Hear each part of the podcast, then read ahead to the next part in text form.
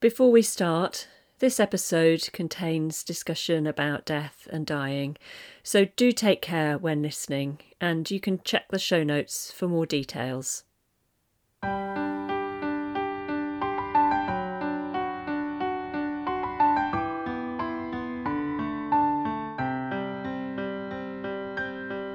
Hello, and welcome to Discovering Dementia. I'm Penny Bell, and as our mini series of seasonal interviews continues, we're going to meet someone who's not only had first hand experience of dementia, but who also volunteers for Dementia UK, fundraising and raising awareness of Admiral nurses who provide life changing support to families. She's also very familiar with some of the challenges carers can face around Christmas time and spoke to me earlier to share her story. I'm Maureen Winfield and I live in West Yorkshire. I'm a volunteer ambassador for Dementia UK. I married my late husband, actually Michael, uh, back in 1960. So we've been married for about 62 years. Long and happy life together. Well, Michael was diagnosed with initially with mild cognitive impairment back in 2012, 13 time. You know, he got that original diagnosis and then we were going back to the hospital annually and eventually, back in 2014, he was diagnosed with dementia, a mix of Alzheimer's and vascular dementia. I don't know, you know, although we'd been expecting this, it really became, you know, a massive shock to me anyway. And uh, you start thinking about what the future has to hope for you. We'd always been a happy couple, and but you know, we very much had our jobs. I was a stay-at-home mum for many years, uh, and Michael was the breadwinner that's how our lives were run. And it wasn't until my eldest daughter was 16 that I actually went back to work and uh, started a, a, new part of my life again. Uh, uh, with the diagnosis, um, yeah, extremely difficult. Mm. I'm so sorry, yeah. And when it came to things like Christmas, what were your Christmases like before Michael's diagnosis? Always very happy family, uh, you know, family Christmases. We we had two daughters, and um, Michelle, my eldest daughter, passed away a couple of years ago. In fact, the same year as Michael, but she had three children. Uh, so we now have the three grandchildren, but we've also now got six great grandchildren. So Christmas is a you know a time for fun. Our youngest great granddaughter is uh, eight, ranging up to fifteen. So it's it's very much you know about them really. Uh, now is Christmas time. I'm so sorry to hear about your daughter as well. Yeah, yeah, that was um, during the latter part of, of Michael's dementia, he was in a nursing home, and uh, it was during that time that Michelle was diagnosed with bowel cancer, which again was just, you know, a horrific time anyway. But, you know, the two of them together, it was uh, really difficult, really difficult time. I'm so sorry. That's, that's really, really awful. Yeah. And Michael passed away in the January 2019, and Michelle died actually 28th of December. So we're just coming up now to her again, a difficult time. We try and celebrate Christmas the best we can. But obviously, we've always now got, you know, Michelle very much in our minds. And also Michael, because they were, well, they were major parts of, of our family life together. But, you know, in, in memory of them both, really, we try and make that extra celebration, if you like. We all have such a very close bond anyway. And on the 28th, we will go to uh, uh, Knaresborough where Michelle lived, and we take flowers and we put them down the river, and it's just how we commemorate and all get the family get together and just you know um, help each other through these times. But you know, Michelle would want us, and Michael would to want us to enjoy Christmas, and Christmas is about the family, about children. So we shall make it special for them, and they'll have a, a wonderful time, I'm sure. During the time that Michael had dementia, you were talking about coping mechanisms of, of uh, how you cope on uh, occasions like this. It's very, very much about knowing the person, I think. It's very, very difficult to make plans. In fact, I got to the stage where I didn't really make any plans because however many plans you made, you could guarantee that they were going to fall apart. Sort of, uh, you know, the obvious things like too much noise would upset Michael. And again, it's just knowing that person. Some people love the noise and you know, all the extra sounds that are going on. But for Michael, he did find it distressing. Loud music and things like that. I mean, he loved music, but, and he loved to play loud music before dementia appeared. But yeah, that used to really get him cross if, if the noises were too loud. So that's something that we had to bear in mind. But again, you know, as I say, it's if you've met one person with dementia, you've met one person with dementia because they're all so different. And again, you know, we used to think, oh, well, we'll play party games and this sort of thing. But this kind of frustrated him because he couldn't take part. He couldn't understand what was happening in that. So again, it, it's just, it was just working around what we felt was comfortable for him. And he would certainly let us know in any event in some form or other whether, you know, whether he wasn't happy or not. He wasn't backwards at coming forward in, in saying, you know, if anything was upsetting him.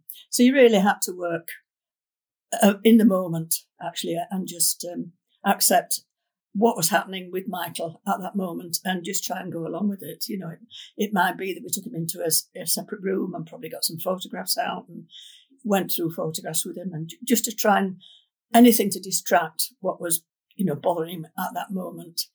Sometimes these would work, sometimes they wouldn't, and he would get really anxious and upset, and then we were just lost. What do we try now? You know, but uh, usually a member of family would step in and you know take over, take him to another room, or um, but as for planning and putting things in tablets of stone, for us, it, it wouldn't have worked. He was very much a creature of habit anyway.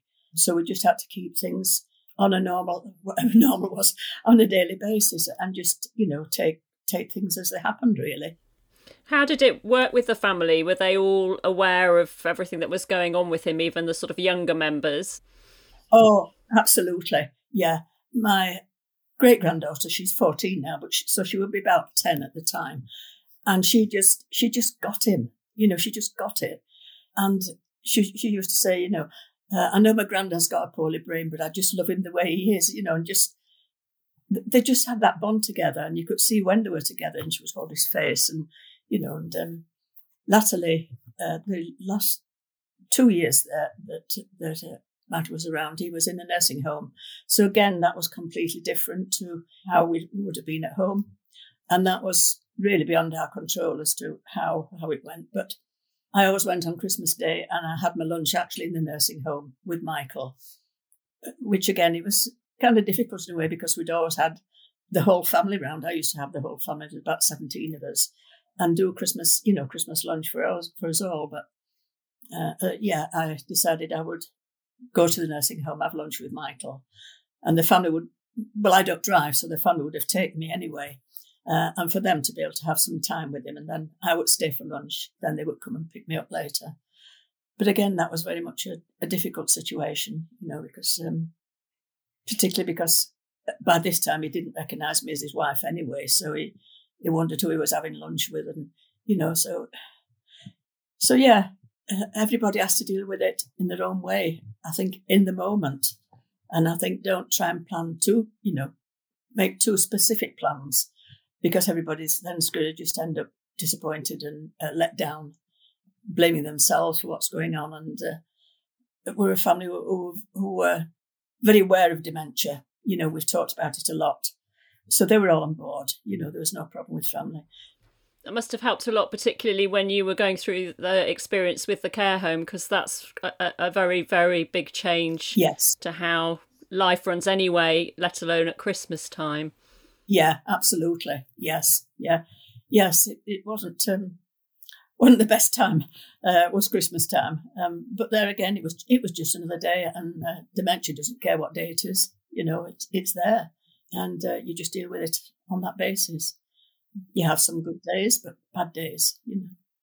I think what you said about you've got to just go with what you feel in the moment. So it felt right to you to go to the home and have that time with him. That yes. might not necessarily yes. be something that everybody wants to do. Perhaps some people would choose to go the day before, or you know, it just very yes. individual, yeah. isn't it? From what you're saying, it is. Yes, yes, it is. But for me, it was important. You know, um, yeah, I hated him being in there anyway. I think probably as much as he hated it. So yeah, I couldn't have not gone on Christmas Day, you know, which, you know, as I've said, was a special day for us all anyway, uh, to be together. But it was nice, you know, that all the family popped in at some, uh, into the nursing home at some time during the day, try and spread it out a little bit so he wasn't overwhelmed by, you know, so many people being there. Yeah. What's Christmas going to be like for you this year? Uh, well, it would be completely different actually, because my, my youngest daughter Jackie uh, lived down in Essex for thirty odd years, and she just moved back to Yorkshire this year. So I'm spending Christmas at their house. So that'll be lovely. You know, they have a Jackie hasn't had any family, but they have a a cockapoo was very much part, you know, her baby. so so yes, I'll be spending Christmas with with them, uh, and it's my birthday actually on New Year's Eve. So I think it'll extend, you know, over the New Year period as well. So uh, it'll be nice. And then all the family are going to Jackie's as well on Christmas Day, split between Christmas Day and Boxing Day. Um, so yeah, so it'll be, you know, it'll be fun times for us all, and with sad, you know, sad moments, and uh, we shall raise a glass. You have to allow yourself those those sad times as well, don't you? To... Absolutely, yes, yes.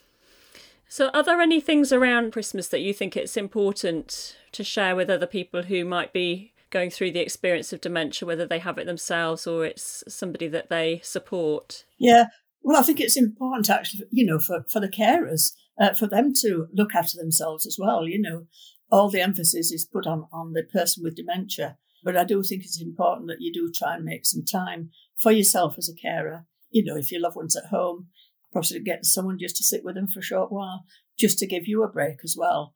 So I feel that's very important. Just taking it, you know, I used to say we would plan day by day, and then it got to minute by minute virtually, you know, as, as to uh, how things progressed. Yeah. Sounds like a very, very tough time. Mm-hmm. Well, thank you. I think you're right. It's very important to look after yourself and think about things you could do. I don't know what kind of things did you enjoy doing during that time that sort of gave you a break. Well, I'm, I'm I, I love doing craft work. I do a lot of craft work and and fundraising, and being a volunteer ambassador for Dementia UK has just been an absolute lifeline for me. You know, I've had so much support from them. It's really amazing. So crafting, fundraising, and doing a lot of fundraising. We just raised, we just sent a check for 2,700 with my daughter and a friend uh, doing craft work over the Christmas period. Goodness. So it, again, it's just, you know, that keeps me occupied. So I just keep active that way. What kind of craft work is it that you do? Uh, at the moment, I'm just doing it. Have you heard of a cricket? A cricket machine, Craig? Well, it's Cricut or Cricket, as the Americans call it. It's a cutting machine basically, but you can cut anything from wood to uh, cardstock, anything like that. I've just been making some Christmas cards. So those are cut on the machine. Yeah. I see. So yes. and then you so you take the shapes and then make them into cards. Yes. Yes. Basically. So you've been selling those for Dementia UK, have you? Uh, not necessarily the cards. Actually, I do um, lots of resin, working with resin as well. I've been making trinket boxes, all sorts of things really and they've been going down pretty well. So yeah, it keeps me busy. and I enjoy it. Tell me a bit about your volunteer ambassador role for Dementia UK. Yeah, well, I started 2015. I started while Marty was sort of he was still at home at that point, and it was my nurse Katie who who said, "Would I be a volunteer ambassador for Dementia UK?" So I just filled in a form and was accepted. So it kind of went on from there. Another lady in the village where I live, her husband had dementia, and she was part of a church group, and she asked me to go along and meet this young man from uh, from our area who was wanting to raise awareness of dementia and to try and get facilities in the local villages. And then he got back in touch with me and asked if I would do a talk at one of the local churches about dementia, you know, about my experiences. And it really started from there. And at that event, there was a lot of uh, sort of not dignitaries, but that type from our local authority and you know police, social workers, all that sort of thing. And it just escalated from there. having spoke there, people asked me to go and you know speak at various other functions. And I've never gone out looking for opportunities for this to happen. It just just appears, you know, like yourself. it, I think the biggest one I did was down at Downing Street, at number 11 Downing Street, you know, and that was yeah, so that was um, an experience. so, gosh, so, yeah. that's amazing. So you were giving a talk there, were you? Again, just give my story, but obviously very compressed. I think we only had uh, three minutes, I think, to you know to speak. So it was just getting over the, you know, the major points about dementia and caring for someone and how Dementia UK had helped in this process. You know, um, so yeah, so that was quite a big one. So, That's amazing. Uh, you know, it's quite an experience for me. And, uh, you know, I'm, I'm, no, I'm no young chicken. I should be, what, eight, 84 next week. So, uh, but I used to enjoy going down to London and, and just meeting people. It's different to actually meet people and, and give your story. You know, it's, it's just nice to have that personal contact. I get quite a few ladies sort of ringing me, you know, who I've come in contact with over the years who are still living with dementia. And, you know, they'll ring me at 10 o'clock at night and they just just want someone to talk to who actually understands what, you know, what it's like to do that, uh, to, to be living with dementia. Because it's not just the person with dementia, it's, it's the whole family who are living with this condition as well.